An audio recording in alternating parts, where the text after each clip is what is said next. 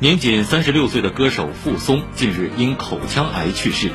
生前，他向世人发出了珍惜生命、远离槟榔的气血忠告。浙江省及四川省市场监督管理局近日分别下发相关通知，全面禁止销售槟榔。澎湃新闻的文章说，槟榔不是什么零食，是有着高度成瘾性的一级致癌物。希望在国家层面上，卫健市监系统能及时出台统一的限制、退出、停售的一揽子措施。明确提出全面禁售槟榔的时间表，让这个危害公众健康的产业不能狂奔下去。